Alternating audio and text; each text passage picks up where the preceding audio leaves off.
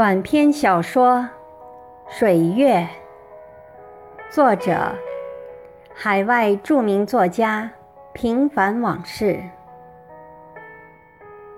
上集。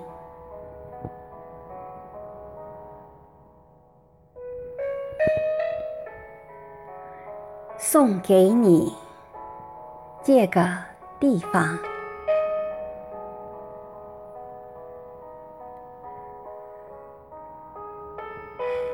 起来，几行字，像南来的雁，匆匆掠过，却温暖了雨后的窗和我站立着的心。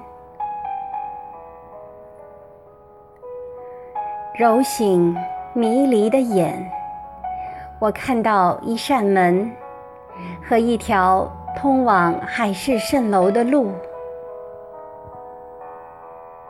不知觉，我走丢了自己，却让一个喷嚏拉回到现实，只剩下一行清泪，继续流浪。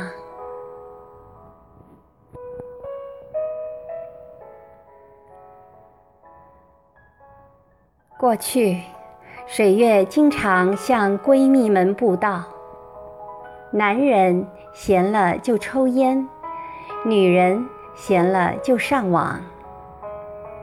谁知一夜之间，他又更新了自己的理论，而且推陈出新：男人孤独就抽烟，女人孤独就上网。水月孤芳自赏的不断问自己：“我孤独吗？”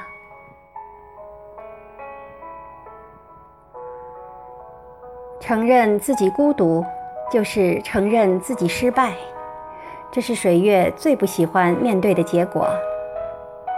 出国前，无论是在校园还是在公司里，水月都是人们谈论的中心。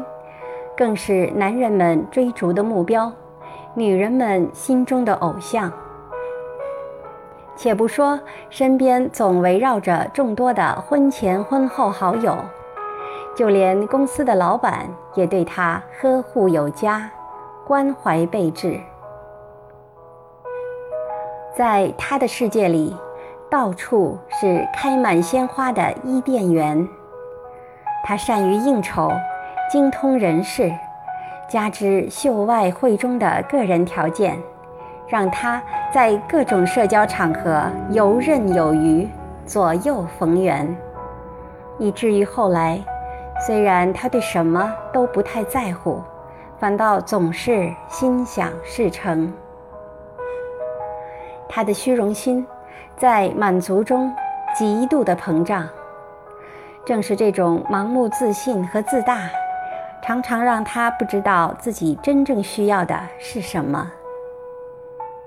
当然，他也懒得仔细去想，做什么往往单凭心血来潮，重过程，轻结果。就连结婚这样的大事，他也处理得非常草率。他的骄傲让他从不留意身边男人们的爱情。和审视自己的需要与感觉。她在别人的介绍下，嫁给了一个来自农村，在大学里当老师的博士张。博士张一心在学术上发展，对天上突然掉下来的林妹妹心满意足。尽管很久以来，他还常常在梦中否定它的真实性，但在现实中，还是对这个虽然任性妄为，但每月拿回的家用钱是自己几倍的水月，百般迁就，得过且过。而水月虽然身为人妇，但以往的生活轨迹似乎一点儿。都没有改变，依然故我的我行我素，过着和从前一样的天之娇女的生活。这种情形，在博士章拿到一份国外做博士后的 offer，水月随老公去了国外生活后，才开始改变。水月在国内是学文的，到国外以后，一时找不到适合他的工作，所以一直闲在家中。新鲜感过去以后，水月就被孤独和寂寞压迫的透不过气来。博士章每天忙得团团转。还来不及适应新生活的变化，就全身心地投入到紧张的工作和实验中去了。回到家后，几乎连说话的力气都被榨干了。对水月，自然不像从前那样有耐心，脾气也一天比一天坏了起来。甚至在水月盼了一天，好不容易等他回家，缠着他说会儿话时，也常常很不耐烦地打断他。有一次，博士章还因为一点小事，冲着水月大吼起来。水月感到很委屈，由对婚姻的失望变成后悔，继而想到离婚。一个人回国去。反正临出国时，老板曾殷切地对他说过：“公司的大门永远向他敞开。”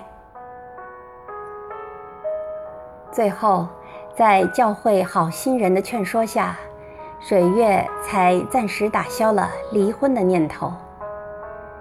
又在别人对他说的“有了孩子”。一切就会好起来的善言中，很快生了一个孩子。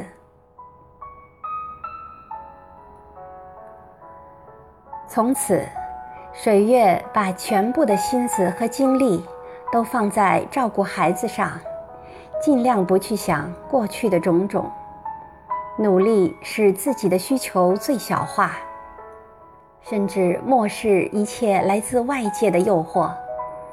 无论是物质上的，还是精神上的，水月不再打扮自己。一件从国内带来的衣服，一穿就是多年，连过去讲究的名牌化妆品也渐渐的疏远。博士章却一年比一年滋润，从大学跳到了公司，工资。翻了几倍，工作也比从前在大学里轻松许多。已经步入中年的他开始发胖，看到老婆变成了他一个人的老婆，看到水月慢慢安心于贤妻良母的角色，看看自己每年都增长的工资，对眼前的一切。可谓心满意足。水月似乎也习惯了那种安于现状、相夫教子的生活，每天接送孩子上学放学，学汉语、画画、钢琴、跳舞。孩子一天天长大，水月的心。也似乎在时间中磨去了棱角，对身边的一切都显得漫不经心、麻木不仁。直到有一天，水月洗脸时，无意间在镜子中发现了一根不知什么时候偷偷生出来的白发，他在默默涌出的泪水中，狠狠地。拔掉了它，而在水月的心里，它不仅仅是一根白头发那样的简单，它还似乎预示着他的生命由一朵盛开的鲜花，从此开始枯萎。那天夜里，水月在博士章欢快的鼾声中哭了一夜，万千的不甘。也在内心深处挣扎了一夜。过去的生活像放电影一样，在他膨胀的越来越大的头脑里，不断的穿梭在不同的时空中，演绎着不同年代的黑白和彩色的片段。第二天。水月趁一个人在家的时候，在北美的一家网站上建立了自己的博客，并写出了他的处女作《迷惘》。本来水月只是想发泄一下郁闷的心情，不成想却引来了无数同情和唏嘘感慨的回帖。水月的心似乎从中得到了一种满足和慰藉，从此如决堤的河水般一发不可收拾。水月每天一篇，或诗或文，真实的感受和生活体验，加上学文的功底，让他很快就成了这家网站上大红大紫的人物。加之一些狂热的追求者，让水月身上的光环再一次绚烂起来。一种重新觉醒的希望之火，又燎原般的燃烧在他那颗荒芜许久的心田里。他觉得自己又找回了生命的意义。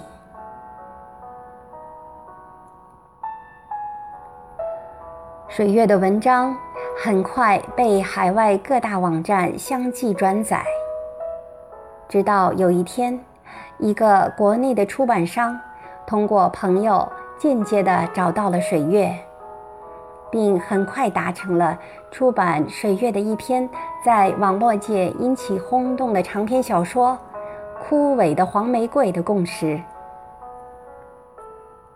小说。在发行后的短短半年里，又再版了两次。不仅如此，国内的一个资深电影导演也看上了这部被国内外广大读者接受并热捧的小说，并有意将它搬上银幕。他也通过出版商找到了水月。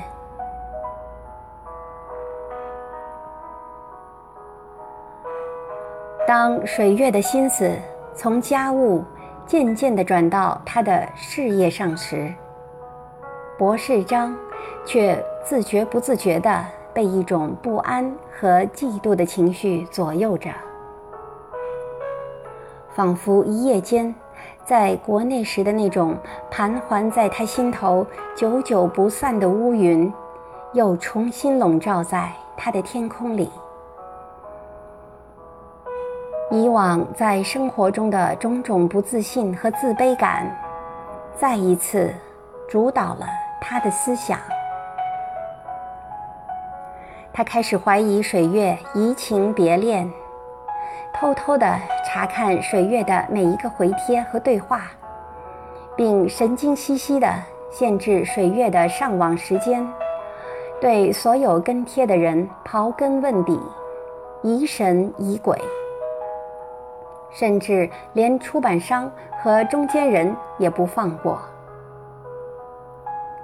博士章和水月开始三天两头的为琐事吵架，慢慢升级到冷战，最后闹到分居的程度。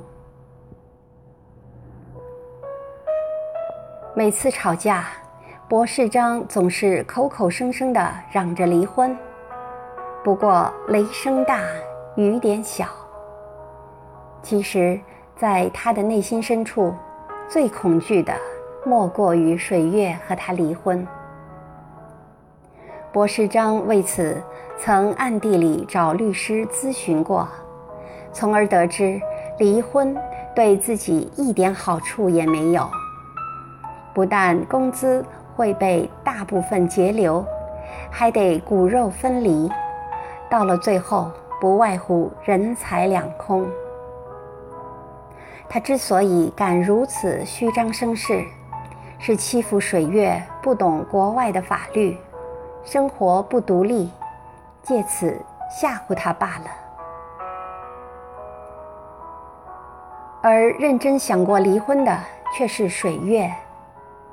只是为了孩子，才一忍再忍。他对博世章的恐吓，也多采取默不作声的态度。时间一久，连博世章自己也信以为真。离婚是拴住水月的唯一法宝。所以，每每当两人吵得不可开交时，他就高高记起离婚的大棒。终于有一天，水月在博士章咆哮完后，直视他的双眼，用极其平静的语气对他说：“我同意离婚。”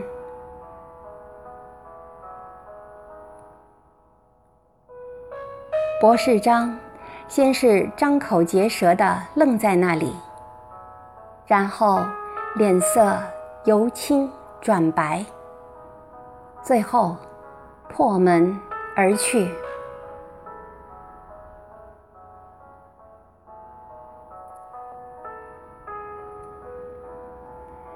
敬请继续关注短篇小说《水月》下集。